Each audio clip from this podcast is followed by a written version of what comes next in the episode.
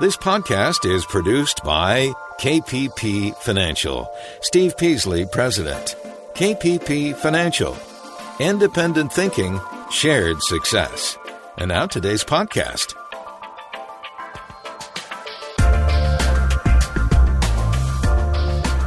Good afternoon, fellow investors, and welcome to Invest Talk. This is our Wednesday, November 6, 2019 edition of Invest Talk. And we had a, a, pretty interesting day in the markets. A lot of news. We're still in the midst of earnings season, even though we're kind of on the back side of it. But there's there's a lot going on, uh, both uh, economically and within individual companies. So a lot of variables at play. I'm Justin Klein. I thank you for joining me today. I hope you will call me with your investing questions. And when and if you make time for that call, I can better help you take that next step in your journey of financial freedom. Now, our philosophy each and every weekday is of independent thinking and shared success. This is not CNBC. I am not Cramer. I do not have bells and whistles on my desk in front of me. I have two monitors, and it includes a lot of information, mainly on companies and the economy. And that's what I'm trying to distill to you is this information that I build up throughout each and every day that I've been doing for 15 plus years. Okay? So, our goal each and every day is to impart a little bit more knowledge and perspective. Because perspective, in a lot of ways, in today's world of headlines and sound bites and clips and articles that are designed to simply get clicks as opposed to excite the mind. Our goal here is to give you a little bit of perspective that's lacking in today's business world. So hopefully I can do that for you during this hour, and that's our goal each and every weekday on Invest Talk. So I want to move you one step closer to whatever goals that you might have. And in order to better help you individually, I need you to give me a call. 888 chart 888-992-4278 i didn't know what's on your mind. Maybe it's about an individual stock of different sector in the market uh, whether that's commodities or maybe different types of commodities. Maybe it's bonds. Maybe it's just global central banking. Maybe it's just the overall economy the trade war.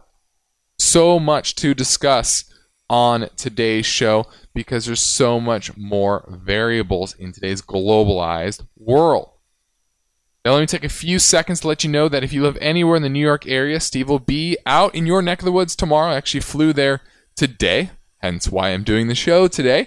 He'll be conducting no cost portfolio review consultations. These are one on one sit down meetings. He will explain to you whether you're on track, whether your strategy makes sense based on your goals, look at your overall situation, and whether or not you're making the right decisions in order to reach those goals.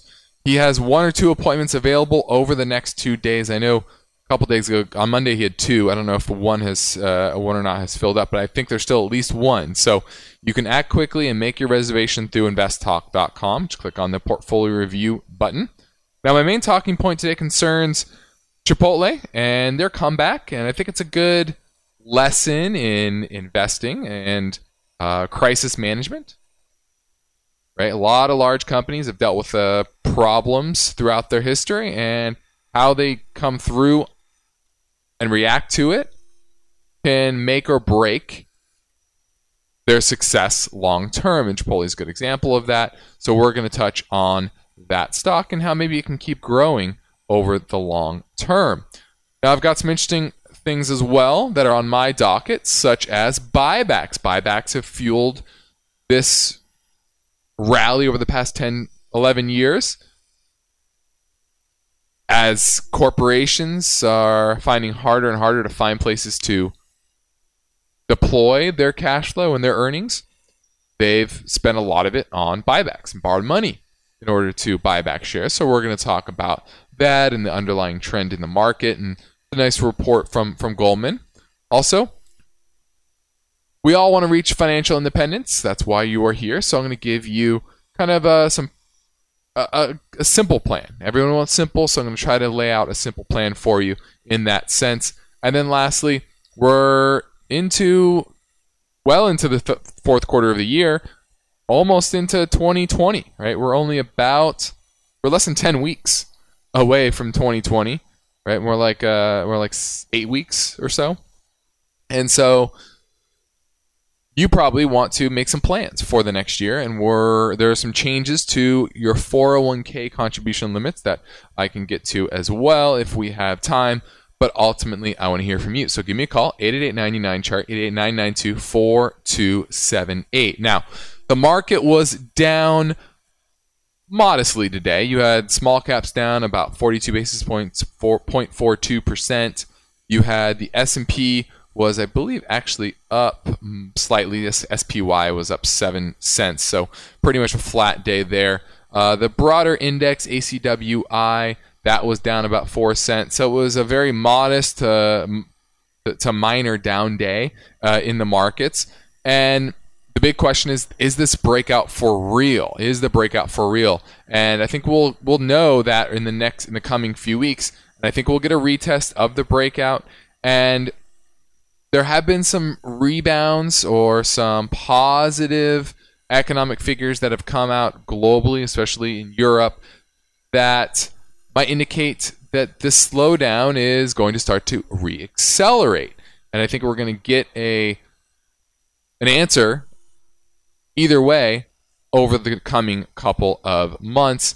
And you know, this happened back in 2018 where the Fed raised rates indicated kind of a more hawkish stance going into 2020, and the market revolted. And it took about five days for the market to finally react, but it did. After the September, I believe, 26, 2018 rate hike, and now the Fed is kind of doing something similar, saying we're not going to cut anymore. And the big question is, how is the market going to react to that? Sometimes it doesn't react right away, might take a few days. So we'll see where we go from here. Let's go to Will in San Diego looking at PAA, which I believe is a REIT. It looks to be near an all time low. Are you looking to buy it, sell it, give it away? I'm looking to buy it because, uh, like what you said, it's at an all-time low. So I'm thinking maybe now is a safe time to buy it. Well, technically, it's definitely not safe. Uh, this is a master limited partnership, and they're engaged in the transportation, storage, terminaling, and gathering of assets uh, across America. And revenues are down 10% year over year. And actually, it's not at an all-time. All-time low was 2016 around $14 a share. Now we're at 1874. So not an all-time low, but certainly their business prospects don't look very hot even though earnings were up 21% year over year. I'm I'm going to look at their cash flow because earnings can be manipulated and and uh, massaged by a lot of accountants. And you saw ne- actually negative free cash flow late last year, and we're kind of they had a rebound through the first couple quarters, and now you're seeing a, a redux of that drop. So that worries me a little bit. Technically, it is in a downtrend. It doesn't look like it's abating anytime soon. They have a good amount of debt on their balance sheet, and that worries me a little bit. You know, it's $13 billion market cap, and they have about $10 billion in debt. And yeah, that's not their good. payout ratio is yeah, it's it's not good. That it's certainly a, a high risk name. So if you're looking for that nice 7.7 percent dividend to be safe, I don't think this is a safe place to be getting 7.7 percent yield. But frankly, you're not going to get that anywhere in the marketplace today. You're not going to get 7.7 percent safe anywhere. So um, if you're willing to take that risk, I mean, valuation wise, it's not expensive. I would agree with that, but I just don't like that debt overhang as well as the trend in the stock uh, on the chart. I would pass on it because I just don't think it's worth the risk versus reward because I'm not seeing anything technically that's telling me it's going to turn around. So I would pass on PAA, which is Plains All American Pipeline. Thanks for the call, Will. This is Invest Talk, streaming live Monday through Friday in the 4 o'clock Pacific Time hour. Now you can listen to the show after hours in a condensed podcast as well. It's absolutely free, so you can browse by topics at investtalk.com. And you can also download, rate, and review the Invest Talk podcast at Spotify, iTunes, or Google Play. And now I'm taking your finance and investing questions live at 888 99 chart.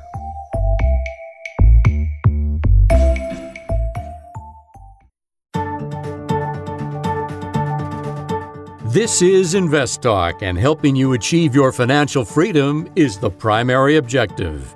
Justin Klein is here now, taking your finance and investing questions live. Call 888 99 Chart. 888 chart 888 Let's look at some key benchmarks today. You had oil down a tad to $57 a barrel. Oil inventories are rising, and that seems to be a little bit of a problem, rising more than expected, and clearly it's all about expectations, whether you beat or exceed uh, certain expectations, and clearly oil inventories are higher than the market had expected. That's why you're seeing a little downtick now. Uh, let's see, two-year Treasury yield was at 1.6%, up a little bit. Same with, or sorry, down a little bit after a recent rally. Ten-year Treasury at 1.83.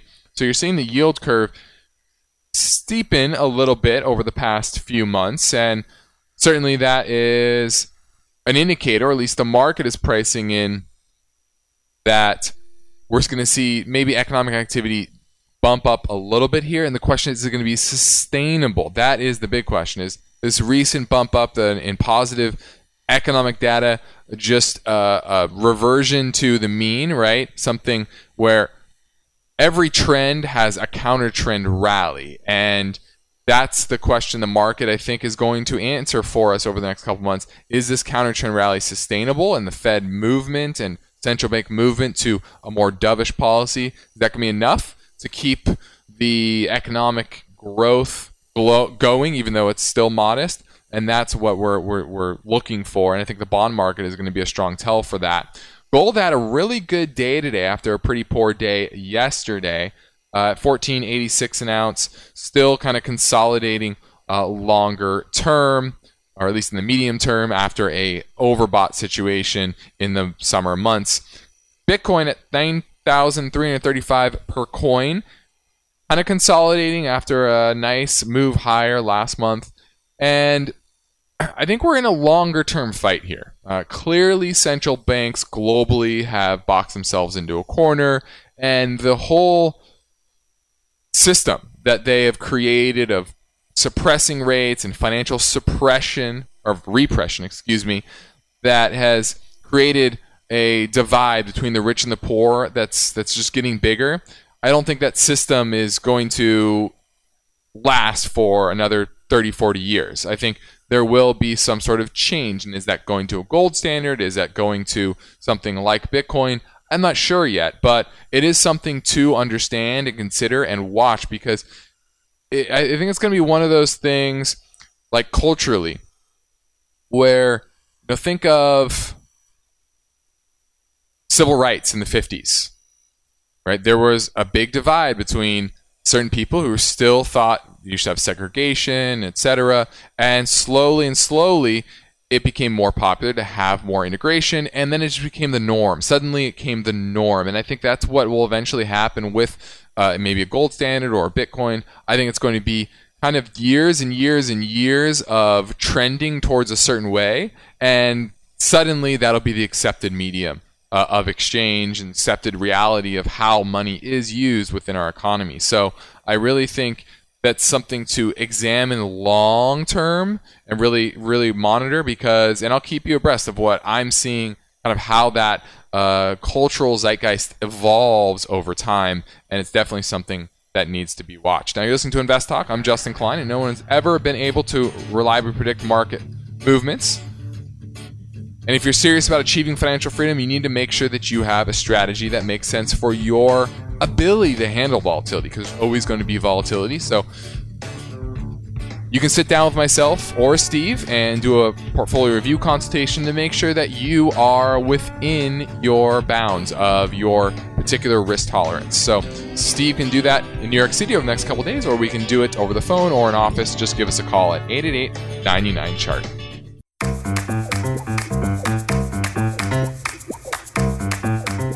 This is Invest Talk. Are you doing everything possible to make sure that your investments are performing as well as they should be? Well, There's a treasure trove of wealth building information freely accessible right now at investtalk.com. You'll find investment strategies and unbiased guidance.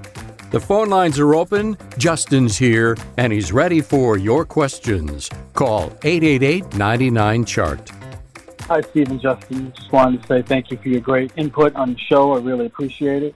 I'm a first-time investor, and I'm looking at an ETF, Vanguard S&P 500 VOO, and I just wanted to get your guys' input on it to see if that's um, a good place to start. I'll hear on the on the podcast. Thank you. Well, if you're looking for a good place to start, then I would say yes, this is a good place. It's VOO. It's just the S&P 500 Vanguard's version of the S&P index fund.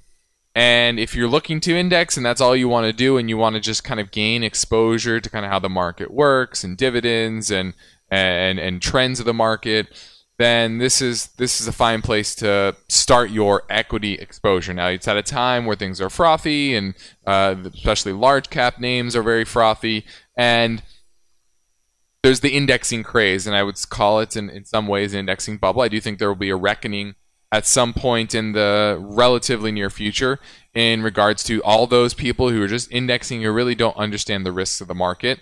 Uh, and you're going to be caught up in that if you invest in VOO. But if you are looking to consistently make dollar cost average, shall you say, into a particular type of ETF, and you're not worried about uh, the, the short to medium term changes in the marketplace because of economic trends or geopolitical trends or technology trends, then you're going to get a pretty broad, diversified set of businesses, although at expensive prices today, but you're still getting exposure long term if you continue to allocate to it and under and handle the volatility because this is a type of it could own 80%. It's happened before. Equity markets can do that.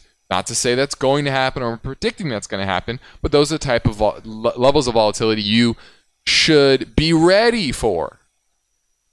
If you're investing in an ETF or an index fund, especially that is all equities. Okay, so understand the level of risk that you have there, and it's low cost and broad instant diversification is what you're getting although at expensive prices today. Now, my main talking point today concerns the market market news about Chipotle, and the stock's up pretty nicely this year after a tough few years. Obviously, they had their issues with salmonella poisoning, and a lot of their, their patients, or not patients, customers got sick after eating their food, and they instituted some protocols to reduce the potential for that happening again, especially across multiple locations. That was ha- that's what was happening. As multiple locations, dozens of locations were having this problem.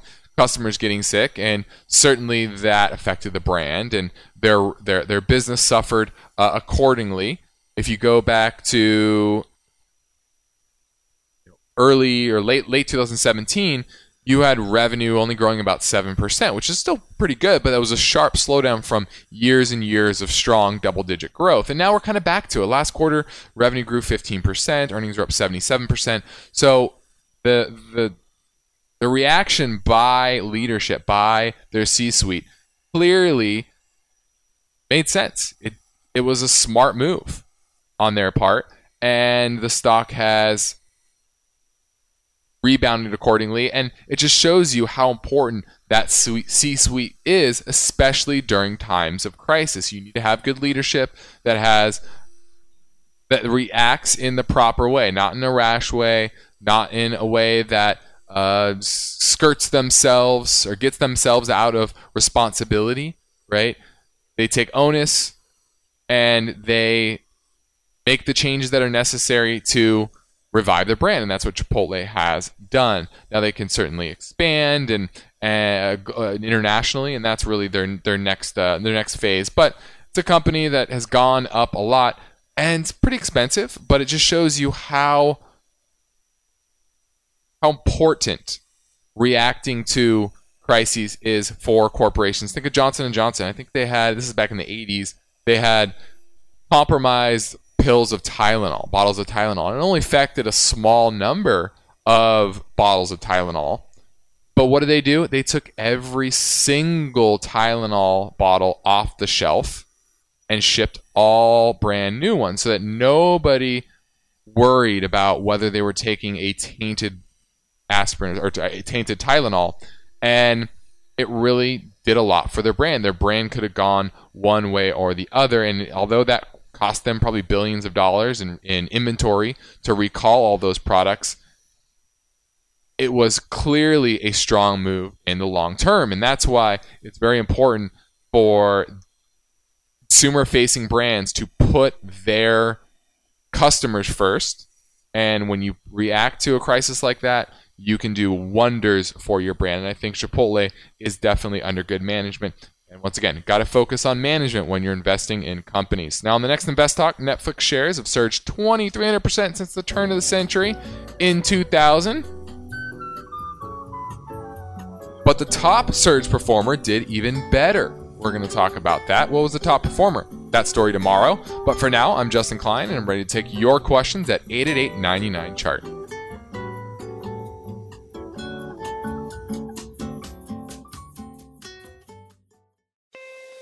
This is Invest Talk, made possible by KPP Financial, where principals and Invest Talk hosts Steve Peasley and Justin Klein are independent financial advisors. For clients, they are fiduciaries. Steve and Justin have a duty and a commitment to always place the interests of their clients ahead of the firm. This is different from the way many other organizations operate. And one way you can realize the benefit of an association with KPP Financial is to know that KPP practices parallel investing.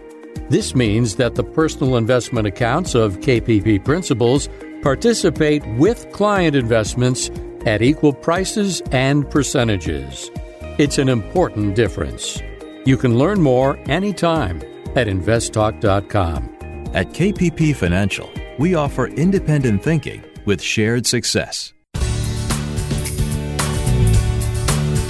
This is Invest Talk. Steve Peasley's New York City consultation trip is set for tomorrow. Yes, Steve Peasley will be sitting down with listeners to help them maximize the performance of their portfolios. Steve's personalized consultations are offered at no cost and with no obligation. Learn more and register now at investtalk.com. The phone lines are open. Steve and Justin welcome your investing questions. Call 888 99 Chart. Hey, Stephen, Justin. Uh, this is Jeff in Louisville, Kentucky. Love the show. Just wanted to get your thoughts on bonds. I'm 40, been investing since my early 20s, and I've usually subscribed to you know what people have talked about the Boglehead three fund portfolio, but really I've just been focused on two parts of that over the years with the U.S. equities and then the non-U.S. equities funds, which obviously has done well with the bond market. And I'm pretty aggressive, and I was just curious, would it be smart to buy a total bond fund at this moment of my life at 40 years old? I intend on probably retiring at 65. I'm in really good health. I have a lot of time to devote to working to maximize earnings potential. But overall, just wanted to get your opinion on if you're a passive investor, buy and hold investor, what age do you think would be appropriate to start acquiring exposure to bonds if you are a you know an index investor with U.S. and non-U.S. equities to include in your portfolio. I appreciate the the answer. Love your show once more. Have a great day. All right, great question. Now, the standard answer is going to say, well, you take 100 minus your age, and that should be your equity exposure. So at 40, you should be 60% in stocks and 40% in bonds. That's what the standard answer is. Now, in today's world, I think you definitely need to have some gold exposure. Uh, it, it's I think we're in a secular long-term bull market in gold. I think you have to have that almost at any age, at some percentage, two, three percent minimum of a portfolio. Now, bonds, I, I think you you it's with interest rates so low historically, this isn't a great time long term to be investing in bonds, but you do want to start thinking a little bit more at 40 now about the stability of your portfolio. It's not saying you drastically allocate into bonds, but it's definitely a time when 10% allocation of your portfolio into bonds is not a bad way to go. Now, I wouldn't invest in treasuries or anything like that. Maybe it's an index that has some, but I would try to invest in something that's more corporate heavy, even though this isn't a great time for corporate bonds. But I think long term, you want to be increasing your exposure in intermediate corporate bonds. That tends to be a very good place longer term to have exposure to uh, the bond market overall. I would stick with higher grade corporate bonds over lower grade, especially now, but that's the way I would gain exposure to the bond market. Not necessarily treasuries, you're not going to get much yield off of that today, but I think long term, a diversified portfolio of corporate bonds is a smart strategy and it doesn't need to be a big percentage 5 10% of your portfolio now and slowly increase that over time. Thanks for the call. Good question. Now over the past dozen years or so since the financial crisis corporations have been taking advantage of Fed money printing, easy monetary policy, low interest rates, and fairly good profit picture to buy back stocks. And when I say stocks, I mean their own stock. So corporations are on pace to provide $480 billion in stock buybacks this year. Now, that's more demand for equities than any other source for 2019. The Russell 3000 companies have announced $795 billion in share repurchase authorization for next year, but that's a decline sorry, this year, and that's a decline from roughly 900 billion authorized last year. So the, they've authorized a little bit less, even though, um, and and their overall stock buybacks are down a little bit. And the main driver is, st- is trade war concerns. They, the, the headwind with the trade war certainly is talked about the most on why corporations are maybe not buying back as many shares as they have been. And Goldman's actually predicting that share repurchase authorization will fall another 5% in 2020.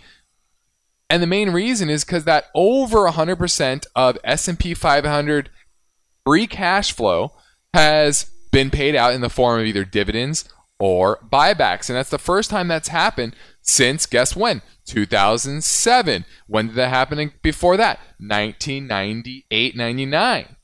So those are clearly near market peaks. And it just shows you that a big driver of the rally this year has been corporate buybacks. Like I said, most of the cash flows in the market, going into the market right now, so far this year, has been from corporate buybacks. And earnings per share for U.S. companies are expected are now on pace to decline about 0.7% for the third quarter. But overall net income is down 2.9%. And in the fourth quarter, while earnings per share is expected to rise 0.8%, net income overall is down is expected to be down 1.5%. So what that's telling you is that the stock buybacks are tweaking and they're giving a false indication of what the corporate profit picture actually is like I said, net income, net income, actual dollar amount of profits is down 2.9%. You understand you understand why that is? It's because their share count is lower. So their overall profit level is divided by a lower number of shares, therefore their decline in profits doesn't look quite as bad.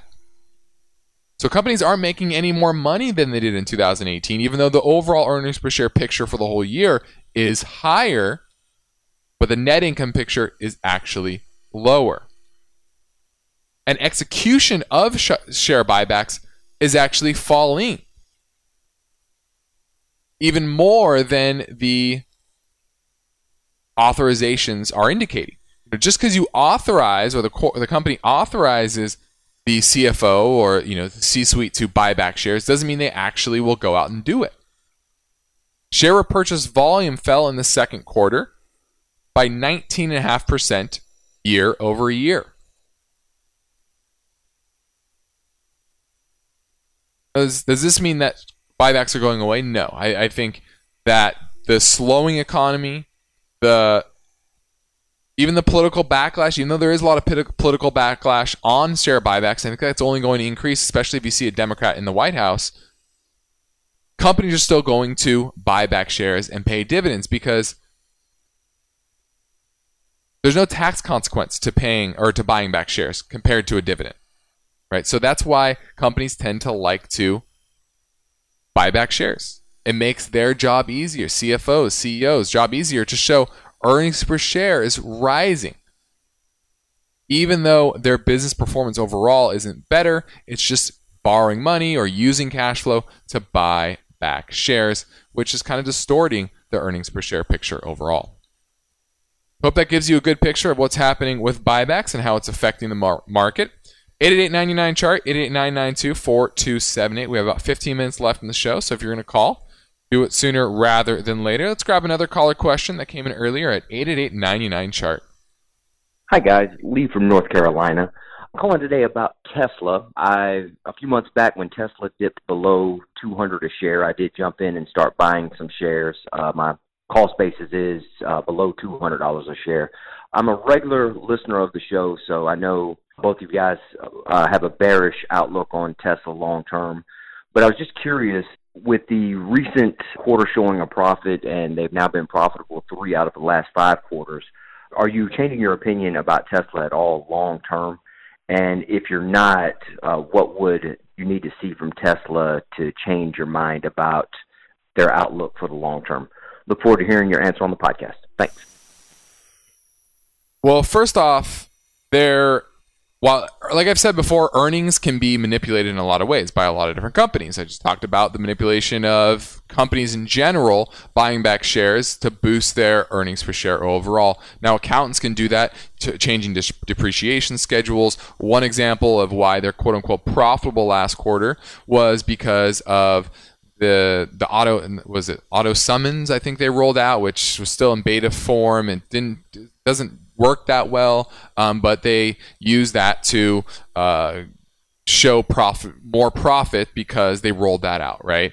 Um, so there's little manipulations that they can do and that they have done. And what I would need to see is first off, better cash flow levels. Yes, you can manipulate profits, but cash flows are con- continue to be relatively weak. And if you look at revenues, were down eight percent, and they were down well in the double digits uh, domestically. Only foreign kind of helped them a little bit. Uh, earnings were down 36%.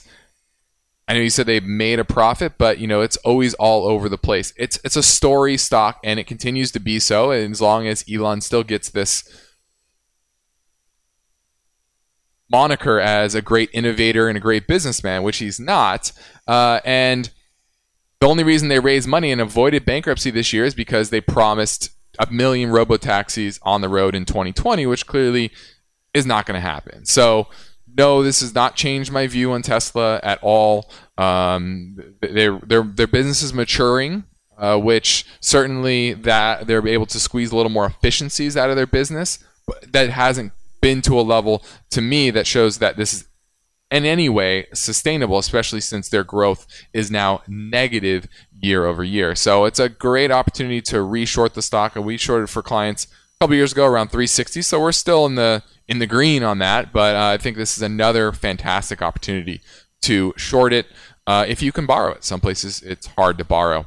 I'm Justin Klein. You're listening to Invest Talk, and obviously you understand the importance of unbiased guidance and experience analysis. That's why I urge you to subscribe to our premium newsletter. It comes out every single Friday to your email box. You get market perspective, portfolio management guidance, stock ideas, personal finance tips as well. And you can subscribe anytime at investtalk.com. And now I'm ready to take your questions live at 888 99 chart.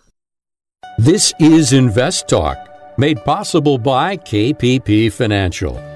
If to any degree, you are unsure about the consistency of your skill set with regard to managing your portfolio, now may be a smart time for you to ask KPP principals Steve Peasley and Justin Klein for individualized guidance. You can start with a no obligation phone call to the KPP Financial office in Irvine, California, or send Steve and Justin a message through investtalk.com. The Invest Talk radio and podcast continues now. The phone lines are open. Call with questions. 888 99 Chart. Hi, this is Jason from Memphis. Uh, I'm calling about Teekay Tankers, symbol TNK. Uh, bought it a couple of years ago. It then sank like a stone and has since made a huge run up where I am back to even. I'm wondering if I should hold on to it or just dump the whole thing. Uh, we'll listen for my answer on the podcast. Thanks, guys. All right, this is Teekay Tankers, and this has sunk from a high back in 2015 of around seven dollars a share, six dollars, actually about eight dollars a share, sunk to about a dollar for most of 2018 and 19, and now it's ticked up to two dollars a share. Revenue up 18%. They lost five cents a share last quarter, and profits are kind of all over the place. When I'm, you know, a lot of times people buy businesses at the wrong time.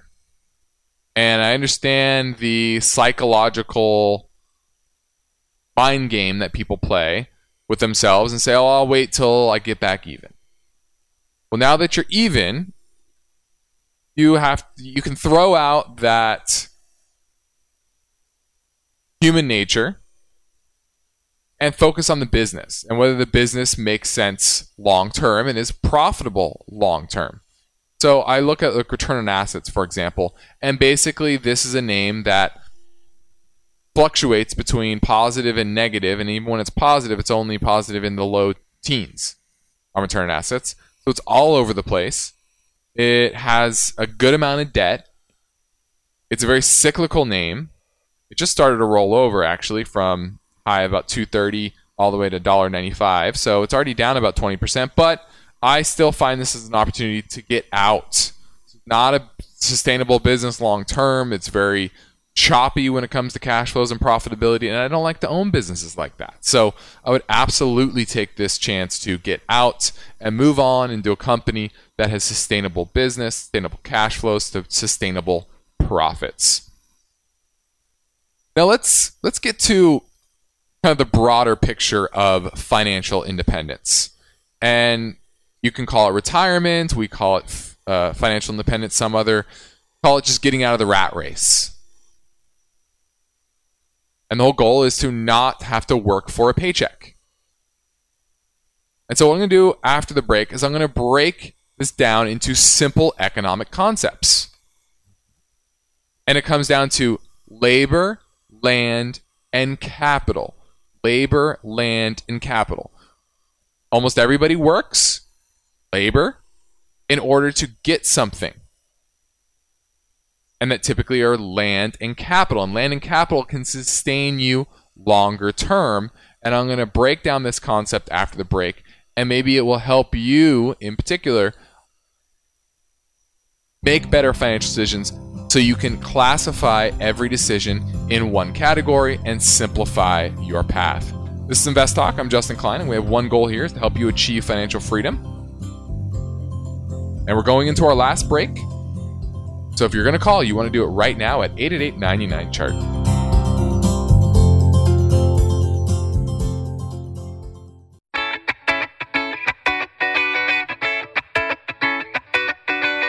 This is Invest Talk.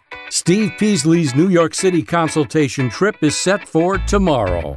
Yes, Steve Peasley will be sitting down with listeners to help them maximize the performance of their portfolios.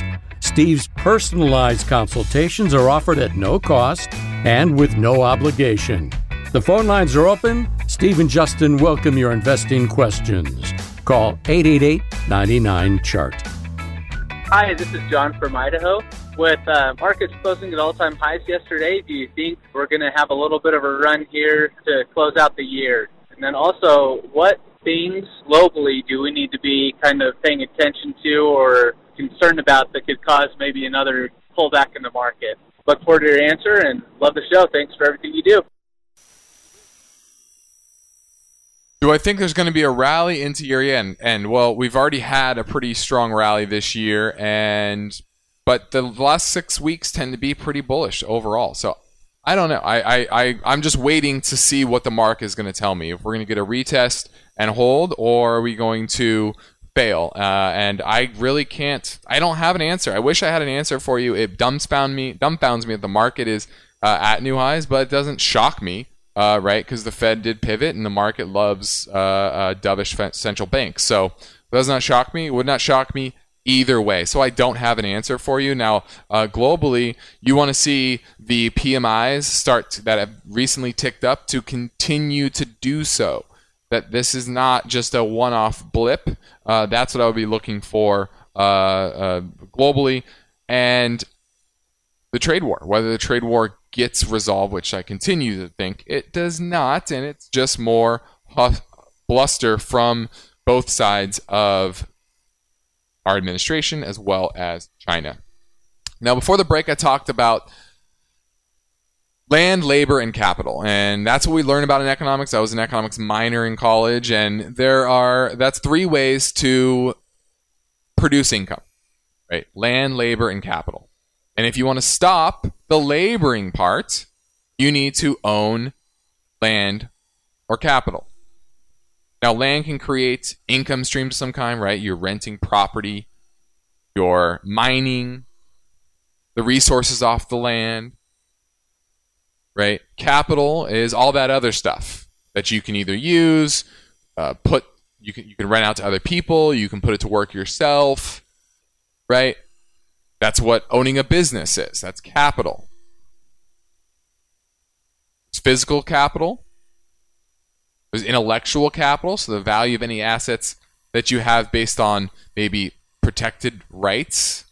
Right? Think of copyrights. There's obviously financial capital. That's money itself or financial assets. Now, when you're earning income, you need to allocate that money to expenses. And you have to look at it in three ways past, present, and future. Past is obviously allocating it to debt, present is allocating to current needs, and future is putting that money towards land or capital. So when you're directing your income to the future, then you need to be putting it slowly and building it over time, building up the income potential of that land and capital. And there's many ways to do it. A lot of people swear on land and real estate, and that could be your path. Others love investing in businesses and owning businesses and dividends that come from those businesses, both public and private.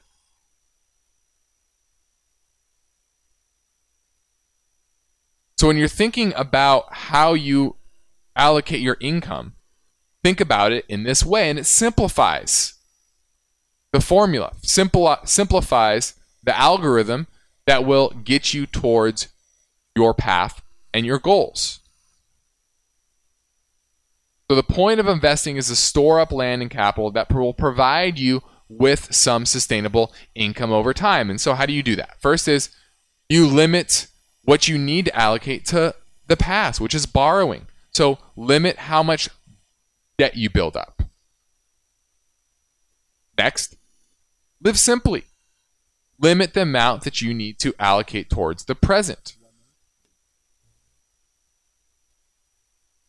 And future is about investing in both that land and capital. So even when you're addressing things like current expenses, like maybe buying a home, you can even think about renting out rooms or buying a house with a duplex in the back and renting that out. And that's part of the future. So you can mix present and future as well. So your goal overall is to achieve financial independence through allocating your savings into land and capital. I'm Justin Klein. This completes another Invest Talk program. Steve is in New York meeting with listeners, so I will return here tomorrow. And please remember, you have free access to the Invest Talk podcast at iTunes, Google Play, or Spotify. Good night.